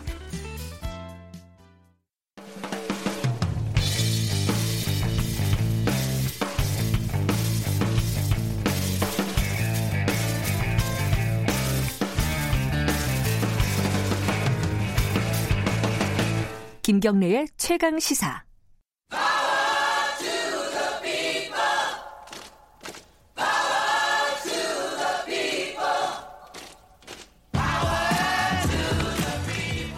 을의 입장에서 을의 목소리를 통해 함께 사는 세상을 생각하는 시간입니다. 지금은 을밀대 민생경제연구소 안진걸 소장님 어김없이 나와 계십니다. 안녕하세요. 네, 안녕하십니까. 어, 지난주에 을밀대에서 명절에 과로로 쓰러진 집배원 말씀하셨잖아요. 예. 그 저희들 뉴스 브리핑에서도 좀 전달해 드리고 그랬었는데 이게 어 돌아가셨습니다. 예, 설 명절 후에 예. 투병하시다가 돌아가셨습니다. 그래가지고 음. 어, 집배원분들 그다음에 또 우체국 직원 선생님들의 상심이 매우 큽니다. 예. 결국은 한 2천 명 정도의 인력이 증원되면 사실 경찰관, 소방관 선생님들 늘릴 때도 논의가 그 논란이 있지만 네. 결국 어, 국민들 일자리도 늘어나고 네. 치안 서비스, 소방 서비스도 늘어나는 이중 삼중의 어떤 어, 긍정적 효과가 생기잖아요. 네. 제일 우선적으로 늘어나는 일자리가 바로 어, 집배원, 택배원 이런 분들의 일자리입니다. 네. 집집마다 더 빨리 올 수도 있을 거고 음. 또 우리 집에 이렇게 행복을 전달해 주는 분들이 건강하고 안전하게 일을 한다는 건 얼마나 좋은 일입니까? 네. 그러니까 다시 한번 이 우리 을밀대를 통해서 우리 을밀대는 을의 편에 확실히 서기 때문에 어떤 경우는 편파적으로 생각할 수 있지만 방송법 6조에 보면 바로 억울한 사람들 방송계가 적은 사람들의 이야기를 해야 된다고 되어 있습니다. 음. 그러니까 진짜 공정방송이죠. 예. 어, 요새는 을 말고 병도 있고 정도 있고 맞습니다. 예. 네. 나중에 우리 병밀대 정밀대로 이름 바꾸든지 하겠습니다. 어쨌든 이게 사람이 죽어야지 뭔가 해결이 되는 이 시스템은 정말 문제가 있습니다. 예. 예 집배원분들 그 과로사로 한 해, 한해 굉장히 많은 분들이 돌아가시잖아요. 이 부분은 어, 좀 해결을 했으면 네, 좋겠습니다. 이번 저는 기회에. 정말 우선적으로 그래서 어, 문재인 대통령이나 청와대에서 여러 일 챙겨야 되고 지금 특히 신종 코로나 바이러스 뭐 어, 여러 정부에 대한 비판적 하신 분들도 전문가들도 이번 대응은 비교적 잘했다는 평가가 많긴 하더라고요. 보면 아, 코로나 여론조사도 예, 그렇고 예. 근데 저는 거기다 하나 더 추가 국민이 신종 코로나 바이러스만 죽는 게 아니잖아요 지금 아니 예. 이제 우리는 그걸로는 전혀 사망자 없으니까 예. 너무 다양한 일인데 어, 마살 같은 경우에도 최근에 7명이 유명을 달리하셨거든요. 한 음. 직장에서. 네. 우체국에서는 지금 10년 동안에 200여 명이 유명을 달리하셨어요. 네. 그러면 이런 데는 일종의 대통령이나 청와대 정부에서 비상사태 같은 거 음. 자그마한 그 기업 관련된 원인 분석해서 대책 세우고 국민적 동의 구해서 어떤 예산 늘린다든지 인원 늘린다 음. 그런 거 해야 됩니다. 네. 알겠습니다. 오늘은 사실 그 신종 코로나 바이러스 관련된 얘기를 좀 해보려고요. 왜냐면은 이게 어 지금 범정부적인 어떤 대응 체제가 마련돼 있긴 한데 예. 그런 대응 체제에서도 또 소외된 사람들이 있을 수밖에 없지 않겠습니까? 당연합니다. 그 얘기를 좀 해보죠. 제가 목소리를 예. 높여보겠습니다. 자, 제가 마스크 가격, 손소정제 가격 이야기를 하려고 하는데요. 아, 예. 자, 일단은 저렴한 마스크가 천 원이라고 해도 네. 4인 가구면 4천 원 하루에 아하. 30일이면 바로 12만 원 나오버립니다. 그러네요. 우리 12만 원 얼마나 큰 돈입니까? 네. 제가 지난주에 자동차세 어 1월 달에 한꺼번에 내 가지고 32,900원 할인 받았다고 우리 국민들한테 그거 빨리 하시라고. 네. 그렇게 힘들게 내, 그 머리 써갖고 32,900원 할인된 게 4배가 더 나가 버리는 건데 제가 지금 우리 앵커님 보시라고 지금 이제 청취자들도 안들 텐데 이 어, KF94 마스크. 예. KF는 이제 KF가 무슨 뜻이냐? Korea filter라는 뜻입니다. 아, 아 그래, 예. 그랬나요? 방진 기능이 있다. 예, 예. 필터. 보세요, 여기. 진짜 100개에 39만 8천 원으로 지금 폭등했습니다. 100개. 그럼 하나에 예. 한 4천 원 꼴이네요. 3 그러니까 여기 여기 나 여기 어. 보여 드릴게요, 제가. 100개에 어. 38만 9천 원이라고. 에이. 그래서 이 글을 올리신 분도 아무리 자본주의지만 경건한 분노로 글을 올린다라고. 그러니까 하나에 재난을 악용해서 예. 폭리를 취하는 이런 세력들은 기업들은 말이 안 된다. 특히 생산 단계에서 뛴 게 아니라 유통 단계에서 뛰고 있다는 게 대부분의 분석이기 때문에요. 예. 이 부분에 대해서 정부가 강력한 대책을 해야 된다는데요. 자, 그래서 제가 지금 마스크도 많이 갖고 와서 우리 유튜브로 보니까 저 예. KF94 뭐 세계들이 어, 뭐 요것은 KF80 어, 미세먼지를 이제 걸르는 정도에 예. 따라서 예. 어, 숫자가 높아가지고 94까지 안 써도 된대요. 예, 네. 그 많은 전문가들이 요건 조금 저기 분석이 다르는데 네. 그래도 초미세먼지 예방하듯이 아주 촘촘한 거 써야 된다는 분도 있는가 하면 음. 천 그 일반 우리 마스크 있잖아요. 예. 그래도 비말 가면 피 막을 수 있다. 예. 깨끗이 빨아서 소독해서 써도 된다는 분도 있습니다만 예. 예. 요건 각자가 이제 선택할 몫인데 예. 어쨌든 이렇게 보면 이제 숫자 올라갈수록 비쌉니다. 그렇죠. 그래서 음. 뭐천 원짜리도 있고 방금 말한 것처럼 한 3, 4천 원짜리도 올라갑니다. 네. 저는 또 이렇게 재밌는 게 막 지나가다 보면 대리점 같은 데서 나눠주는 것도 있더라고요. 좀 아, 저렴한 거. 홍보용으로. 다 네. 챙겨놨습니다. 아. 이렇게 잔뜩 갖고 왔는데. 아, 요새는 휴지가 아니라 마스크를 나눠주는 예, 마스크를 줍니다. 이제 그런 데도 있는데. 네. 결국 이것을 일면 저소득층들 입장에서는 얼마나 힘이 되겠습니까? 또 지난 이제 국회에서 일부 예산도 깎였다는 소식도 알려지면서 더 속상한 거죠. 그래서 예. 많게는 12만 원에서 예. 아니 그러니까 아까 4인 가구 기준으로 예. 자, 저렴한 마스크라도 12만 원에서 20만 원, 30만 원까지 나오는 집도 있다. 음. 이런 것들이 서민 가게에는 아주 새로운 부담이 되고 있는 건 분명한 사실이어서 정부가 두 가지, 정부가 진짜 두 가지 대책을 세워야 되는 거죠. 하나는 정말 저소득층 예산 일부 깎였다 하더라도 예. 뭐 예비비라든지 뭐 어, 어떤 여러 가지 재난 관련 대응 비용은 따로 책정이 되어 있지 않습니까? 그렇게 좀 지금 뭐 버스라든지 지하철 입구에서 일부 나눠주는 것처럼 네. 저도 지금 가격으로 직접 좀 나눠주는 게 필요하다. 버스라 지하철 나눠주니까 한 사람이 너무 많이 가져가는 문제가 있어요. 지자체에서 혹시 아, 그렇게 나눠주는 거 안 하나요? 아, 지금 하고 있습니다. 하고, 하고 있습니다. 예. 어. 그 예를 들면 선제 방역이라고 해가지고요. 네. 뭐 복지시설 같은데 문 닫게 하기도 하고 먼저 방역도 하고 음. 직접 나눠주기도 했는데 이제 더 세심하게 해야 된다는 것이고요. 예. 두 번째로는 정말 재난 상황에서 폭리치하는 사람들은 가만두면 안 됩니다. 음. 그러니까 먹을 거로 장난치는 기업과 사람들 용서해서는 안 되잖아요. 우리가 네. 두 번째로 재난을 악용하는 사람인데 그래서 마침 정부에서 정말 아마 우리 국민들이 처음으로 이제 들은 조치들이 있을 거예요. 5일날 네. 매점 매석에 관한 고시가 발표이 됐습니다. 그러니까요. 매점 매석 무슨 뜻일까요? 어, 한꺼번에 사가지고. 그러니까 우리가 대충은 어. 알고 있죠. 네. 저도 아주 어렴풋하게 옛날 허생전이 생각나더라고요. 네. 두 배로 갖고 와 나중에 열 배로 막 팔아버리잖아요. 막 배나 사과 같은 거싹 네. 해가지고. 그래서 두 배로 팔았던 사람들이 처음에 좋았다가 나중에 울면서 열 배로 사갔다는 그 유명한 허생전 생각났는데 저는 그래서 어, 점포점, 네. 자리석, 점포나 자리를 모두 석권해버리는 거다. 그래가지고 음. 자기들 살 수 밖에 없겠는데 재밌는 게요. 저, 어, 점포점이 아니고 점유할 점이에요. 그러니까 이제 점유를 대부분 할 수 산다는 음. 거고 그다음에 매 매석 매는 또 팔매예요. 네. 살매가 아니라 여기서는 뭐냐면 팔 때는 애석 석자가 애석할 석자입니다. 음. 아껴서 음. 아끼 석자. 그러니까 공급을 조정해가지고 폭등시킨다는 뜻인 거죠. 네. 이것이 지금 정말 최근 저는 수십 년간 본 적이 없거든요. 매점에서 고시. 네. 어, 딱 고시를 제가 찾아보니까 마스크하고 손소정이 딱 써져 있습니다. 음. 이걸 5일날 고시했습니다. 매점 매석 금지 물품으로. 단속하겠다 이거죠. 예, 단속하고 네. 매점 매석하면 이제 벌금 2천, 어, 2년 이하 징역과 5천만 원 이하 벌금을 때릴 수 있게 되어 있고요. 그 다음에 어, 또 긴급 수급 안정 조치라는 예. 이것도 처음, 처음 들어보셨죠? 예. 이거 어제 6일부터 발동이 됐는데요. 저 생산자뿐만 아니라 유통자가 모두 식약처에 어, 생산량, 유통량 이런 거 있잖아요. 출고량 싹 다 신고해야 돼, 의무적으로. 음. 그러니까 지금 우리는 신종 코로나 바이러스라고 하는 현대에 정말 어떤 여러 가지 알 수 없는 질병하고도 싸우고 있지만 한편으로는 어 어쨌든 물가 안정법이라는 법이 있어가지고 이런 조치들이 가능하다는 것도 우리 국민들이 음. 알게 된 거죠. 근데 그럼 매점 매수의 기준이 뭐냐? 작년 올 평균 팔았던 거에 150%를 가지고 있는 거예요. 1.5배. 그러면서 네. 5일 동안 유지하고 있는 거예요. 음, 그게 매점 매석이다. 예, 그래서 음. 지금 뭐 아침 뉴스에도 보면 용인의 한 마스크 그 유통시설을 덮쳤더니 정부 단속원들이 뭐 4만 개가 있었다는 거예요.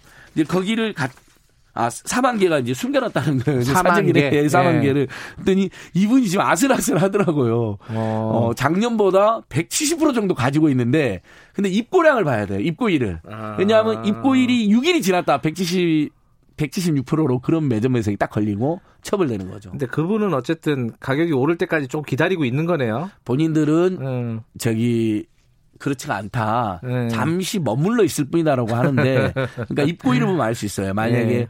5일, 6일, 5일 이상이면 매점 매세를 그랬잖아요. 그러니까 예. 심 여러분 이렇게 하시잖아요. 지금 마스크 신고센터 신고들 많이 하시는데 갑자기 가격이 폭등한 경우나 아니면 지금 온라인에 시켰는데 안, 안 보내고 있다거나 너무 네.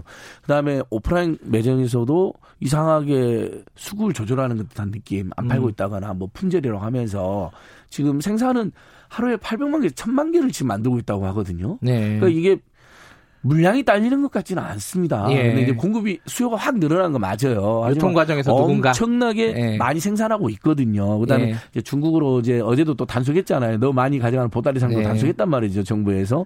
근데 뭔가 누군가 유통 가능해서 장난 장난을 치고 있을 가능성이 있기 때문에 예. 그런 부분들은 우리가 동료도 이웃을 함부로 신고해서는 안 되지만 그 정도가 심하거나 너무나 고의적인 것 같을 때는 마스크 신고센터 지금 다 개설돼 있으니까 신고하시면 정부에서 지금 다 단속을 하고 있습니다. 사기도 예. 많대요, 사기. 어, 마스크 싸게 판다고 돈 받아놓고 아, 이제 배달 안 해주고. 그것 그런 것도 다 사기이고 그다음에 네. 아까 공용으로 비치는데 막 듬뿍 가져가 버리면 마음은 이해가 되지만 그것도 절도가 될 수도 있고 아, 예. 그다음에 이렇게 사기를 치잖아요. 예. 가격 폭등시키면 형법상의 부당이득죄가 될 수도 있습니다. 그래서 정말 재난으로 어, 시민들에게 폭리를 차는 일은 없었으면 좋겠습니다. 뭐, 하나만 짧게 다뤄보면은 예. 그 어, 이게 사람 많이 모이는 게 지금 안 되잖아요. 예. 그러다 보니까 예전에 하던 급식소 같은 거 있지 않습니까? 무료 급식소 특히 그 뭐 노숙자라든가 저소득층을 위한 이런 것들은 어떻게 되는 거예요? 다 중단하는 거 아니에요? 이것도 아주 큰 문제입니다. 그러니까 네. 그 지자체들이 이제 선제 방역 하는 건 좋긴 한데 이러면 네. 경기도만 해도 만 곳이 넘는 복지관들이 잠시 휴관을 공고하고 있잖아요. 실제 문을 닫고 네. 모든 지자체에서. 그러다 보니까 지금 제가 조사를 하고 있습니다. 예를 들면 바퍼라고 하는 청량리 인근에서 그 무료 급식하는 곳 있잖아요. 네. 일단은 기부금도 줄어들고 봉사자도 확 줄어들었대요. 음. 그래서 밥을 더 좀 줄일 수밖에 없는 음. 이런 고민들이 빠져 있는 것이고 네. 그다음에 대구 지역, 그다음에 전남 지역에서도 실제 급식소들이 예를 들면 경산 포항시만 해도 12개 무료급식 운영을 잠정 중단했습니다. 음. 메르스 때도 그랬더라고요. 그러니까 일단은 대책이 있어요, 근데 중단했죠? 대책이 없죠. 그래서 없어요? 이제 아. 니 그래서 네. 종교 무료급식소라든지 예, 예. 어, 지자체한 무료급식소의 도시락을 아. 집집마다 주는 대책을 세우고 있습니다만 예. 아무래도 그런 비용도 더 들고 시간이 더 들겠죠. 예, 예. 그래서 이럴 때일수록 자 어, 급식소가 폐쇄되거나 또는 기간이 단축될 수 있다고 봅니다. 메르스 네. 때도 그런 조치가 있었더라고요. 근데 도시락으로 하려면 자원봉사자들이라든지 네. 그다음에 비용이 조금 더 드니까 우리가 기부나 봉사까지 포기할 필요는 없다. 음. 뭐 우리 이렇게 아주 가까이서 밀접하게 지금 최근에 전염되신 분도 보면 가깝게 식사하거나 네. 밀접한 사이들이 전염이 되신 거잖아요. 근데 우리 마스크 쓰고 손 잘 씻으면서 딱 전달해드리고만 오면 되는 거기 때문에 아무 문제가 안 되는 거니까 우리가 예. 자 급식소가 그 줄어드는 것까지는 감안한다더라도 이럴 때서 기부나 잠봉산 늘리자 음. 이런 심리식으로 호소드리고 싶습니다. 알겠습니다. 아, 자, 이 취약계층에 대한 대책들도 세심하게 정부가 살펴줬으면 좋겠습니다. 자, 여기까지 듣겠습니다. 고맙습니다. 예, 고맙습니다. 민생경제연구소 안진걸 소장이었습니다. 지금 시각은 8시 43분입니다.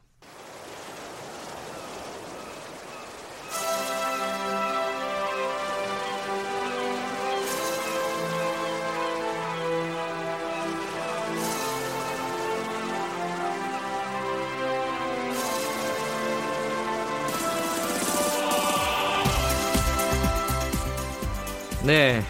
축구 감독으로부터 배우는 리더십 네 번째 시간입니다. 화제의 시간이죠. 아, 정말입니까? 아, 예. 저희들끼리는 그렇게 규정하고 있습니다.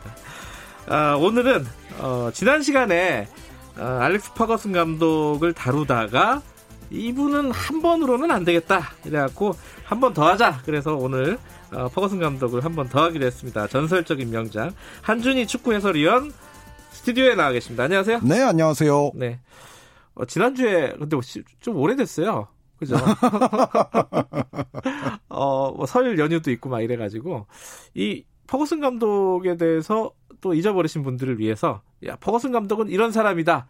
어, 뭐 짧게 하시면은 어떻습니까? 네, 70년대 중반부터 이제 감독직을 시작해서 2013년까지 감독을 했는데 네. 맨체스터 유나이티드에서만 트로피를 38개를 들었고요. 네. 총 퍼거슨 감독 어, 지도자 기간 동안에 들어올린 트로피가 49개입니다. 아, 아, 그리고 지난 시간에도 말씀을 드렸지만 맨체스터 이전에 에버딘이라는 또 스코틀랜드 클럽에서도 또 에버딘 역사에 전무후무한 기록을 남겼고 또 맨체스터 유나이티드가 어, 퍼거슨 감독 부임 시에는 그저 그런 클럽에 불과했는데 그 그저 그런 클럽을 세계 최강의 클럽으로 올려 세우면서 결국은 이게 맨유뿐만이 아니고 프리미어리그 전체에 엄청난 공적을 남긴 셈이 됐죠. 그래서 음. 프리미어리그가 오늘날의 수준에 도달하는 데는 퍼거슨 감독의 역할이 결정적이었고 그것이 결국은 기사자기 서 알렉스 퍼거슨 아닙니까? 예. 네, 서를 받게 하는 또 원동력이 됐던 그런 감독입니다. 음. 어, 물론 일반 그 축구를 잘 관심이 없는 분들한테는 트위터는 인생의 낭비다. 이걸로 많이 알려진. 그래서 항상 의문의 1승을 거두는 분이잖아요. 그런데 이제 그 어. 표현을 제가 정확하게 말씀을 드리자면 지난번에 네. 좀 시간이 없었는데 네. 퍼거슨 감독이 정확하게 인생의 낭비라고 한 적은 없어요. 아 그래요? 그 퍼거슨 감독의 표현은 어, waste of time이었습니다. 시간 낭비. 시간 낭비다. 음. 아, 그러니까 음. 트 땡땡은 시간 낭비고 그거 할 시간이 있으면 그 시간에 할 수 있는 다른 일이 백만 가지는 있고 음. 차라리 축구 선수들 그 시간에 책을 읽기를 권한다. 뭐 그런 식으로 그런 이야기를 얘기였군요. 했습니다. 아, 예, 예. 항상 요새 어, 이런 SNS 관련된 무슨 사건이 나면은 퍼거슨이 또 의문의 1승을 거뒀다 그러잖아요. 그건 맞죠. 예, 네. 은퇴하고 나서 승률이 굉장히 높은 감독이다. 거의 뭐 매일같이 승리하고 계시지 않을까요? 네. 이런 얘기 농담도 있더라고요. 자, 이 어, 퍼거슨 감독이 어, 저번에는 그 얘기 못 했는데 학교 다닐 때 아, 선수 시절. 네네. 선수 시절에는 잘했어요?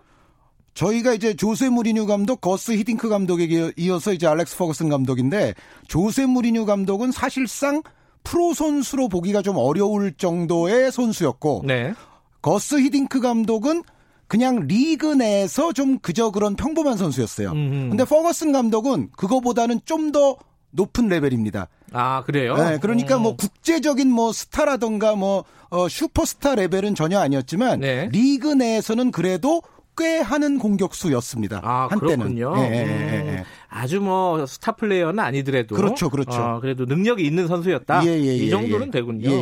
어, 요분은 선수도 잘하고 그럼 감독도 잘한 이런 케이스가 되네요. 그렇다고 그래서 이제 요한 크루이프나 프란츠 베켄바워 같은 그런 세계적인 선수는 전혀 아니고요. 음, 네. 버거슨 감독은 어쨌든 자기 팀, 자기 리그 정도에서는 그래도 한때 좀 했던 공격수 네. 요 정도입니다. 네. 본격적으로 좀 리더십에 관련된 얘기를 드리면은 어, 맨유에서 몇 년 있었죠, 이분이? 27년이죠. 그, 그것도 좀 놀라워요. 놀랍죠. 어떻게 한 네. 감독이 27년을 맡고 성적도 계속 좋았잖아요, 사실. 네, 그래서 제가 지난번에도 네. 그런 포인트를 좀 말씀을 드렸습니다만 이렇게 장기 집권을 하는데도 계속 칭찬받으면서 계속 트로피를 들어올릴 수 있었던 두 가지 이유가 있는데요. 네. 하나는 포거슨 감독이야말로 자기 자신을 진화를 가장 잘 시켰던 음. 지도자. 아, 그러니까 제가 지난 시간에도 그 말씀을 드렸지만은 포거슨 감독이 거의 강산이 세 번 변하는 동안 맨체스터 유나이티드를 네, 맡았는데 네. 그동안에 축구 내적으로도 변화한 게 굉장히 많고 전술적 변화가 심했거든요. 네. 그런데 포거슨 감독은 항상 자신이 새로운 전술을 창안하지는 않더라도 외부에서 어 좋은 전술이네라는 게 눈에 띄면은 그거를 맨유에다가 흡수하고 접목시키고 또 맨유를 진화시키는데 굉장히 능했어요. 그러니까 음. 이렇게 오랜 시간 어, 재직을 하면서도 시대의 트렌드에 계속 민감하게 반응하고 음흠. 자기를 계속 연마하면서 자기를 개발시켰다. 자기 개발을 시켰다. 이게 음. 퍼거슨 감독의 첫 번째 음. 성공 요인 중의 하나고 두 번째는 계속 자신도 그렇고 자신의 제자들도 그렇고 전체 선수단을 헝그리한 상태를 유지하게 만드는 거. 밥을 안 주나요? 그게 이제 굉장히 중요하죠. 그러니까 어떤 이제 조직이나 사람이든지 간에 네. 어느 정도 소기에 큰 성공을 이루게 되면 그 다음에는 아 이제 나 할 거 다 했어. 네. 아 이제는 좀 놀아야지. 뭐 이렇게 되는 경우가 많잖아요. 저희도 이제 예를 들어 대학 시험 볼 때까지 열심히 공부하다가 대학 들어오고 나면 이제 논대든가. 그렇죠. 어. 또 예. 를 들어 교수 되기 전까지는 열심히 논문 쓰다가 교수 된 다음부터는 이제 몇십 년 동안 논문 안 쓰고 이제 제자들 등골을 빼먹고 뭐 이제 이런 사람들도 있잖아요. 뭐 다 그렇다는 게 아닙니다만. 예. 그런데 퍼거슨 감독은 자기 자신을 계속 트로피를 들어올림에도 불구하고 헝그리 상태를 계속 유지하게끔 음. 자신을 채찍질하고 제자들도 채찍질하고 음. 그 채찍질에 반항하는 제자는 가차없이 자르고 그 그게 베컴이었나요? 이제 베컴 선수는 에, 게을러졌다기보다는 퍼거슨 감독이 요구하는 규범에 부합하지 않았던 거예요. 아. 그러니까 베컴 선수뿐만 아니라 베컴을 비롯한 몇 명의 스타 플레이어들이 퍼거슨의 철퇴를 맞은 적이 있는데 예. 그거는 뭐냐면은 소위 말하는 no one is bigger than the team. 아무도 팀보다 더 클 수는 없다. 더 아. 위대할 수도 없고 더 영향력이 클 수도 없고 선수 하나가 팀보다 중요할 수는 없다 이런 그렇죠. 뜻이군요. 어, 그런데 어. 이제 데이비드 베컴 선수가 대표적으로 그 퍼거슨 감독의 철학을 조금 어긴 선수라고 볼 수가 있어요. 그러니까 뭐, 어, 워낙 커서 그렇죠. 어, 워낙에 머리가 큰 예. 슈퍼 슈퍼 울트라 슈퍼스타 아닙니까? 예. 어, 게다가 뭐 부인은 또 유명한 연예인이고 이제 그러다 보니까 퍼거슨 감독이 계속 이제 축구에만 집중하고 맨체스터 유나이티드에만 집중할 것을 요구하는 반면에 베컴 선수는 할 일이 굉장히 많았죠. 여러 가지 대외적인 활동도 그렇고 거기에다가 잉글랜드 국가대표팀을 가면 베컴 선수는 또 어, 잉글랜드 팀의 또 지주 아닙니까? 그런데 여기서 중요한 포인트 하나가 퍼거슨 감독은 잉글랜드 사람이 아니에요.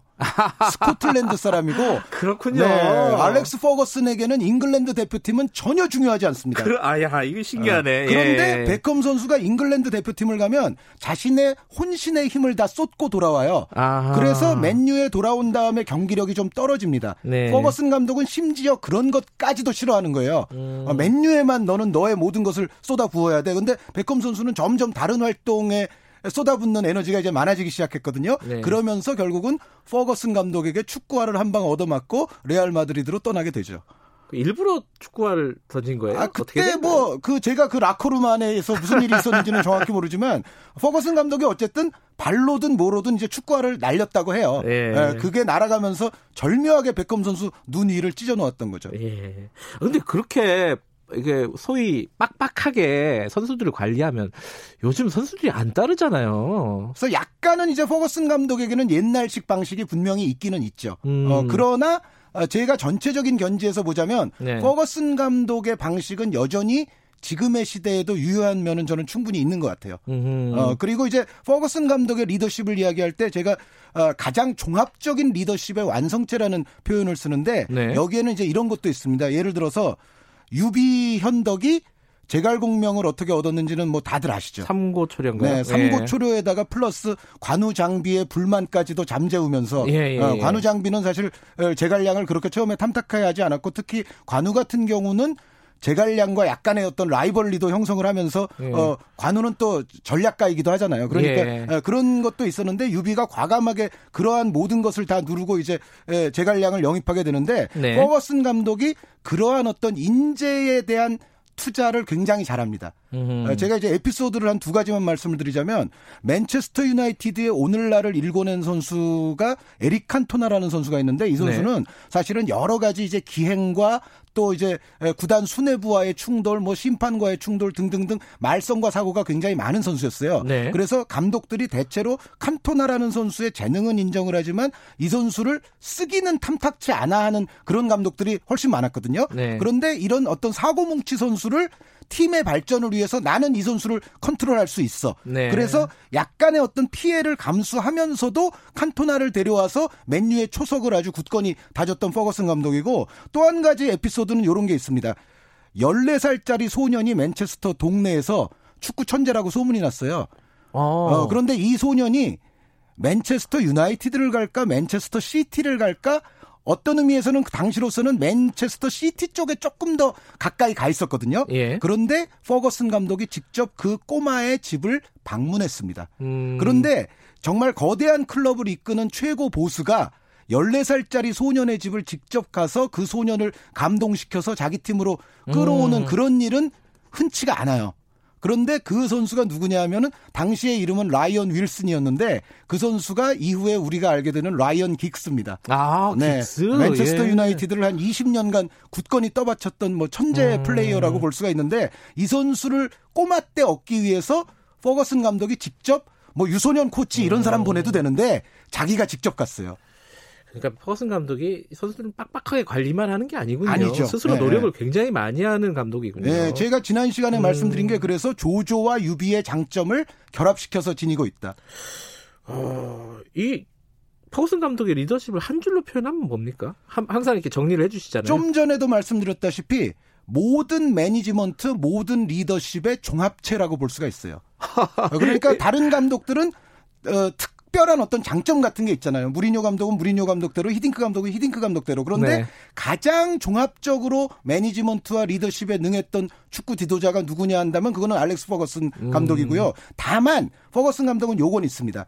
어떤 자신이 전술적 천재나 이론적 창안자나 이런 건 아니에요. 음. 어, 그러니까 어, 자기가 직접 전술 같은 걸 어, 발명하거나 만들어내진 않는데 네. 남이 만들고 나면 그거를 적절히 자기 팀에 갖다가 씁니다. 예. 예. 그래서 어떤 요한 크루이프나 지금의 어떤 과르디올라 뭐 위르겐 클롭 감독 그런 식으로 전술적 pioneer로 퍼거슨은 일컬어지지는 않아요. 음흠. 그 대신 다른 모든 매니지먼트에 있어서는 가장 종합체이고 완성체로 일컬어지는 감독이죠. 천재는 아닌데 완성체군요. 그렇죠. 야, 이거 좀 특이한 그 케이스네요.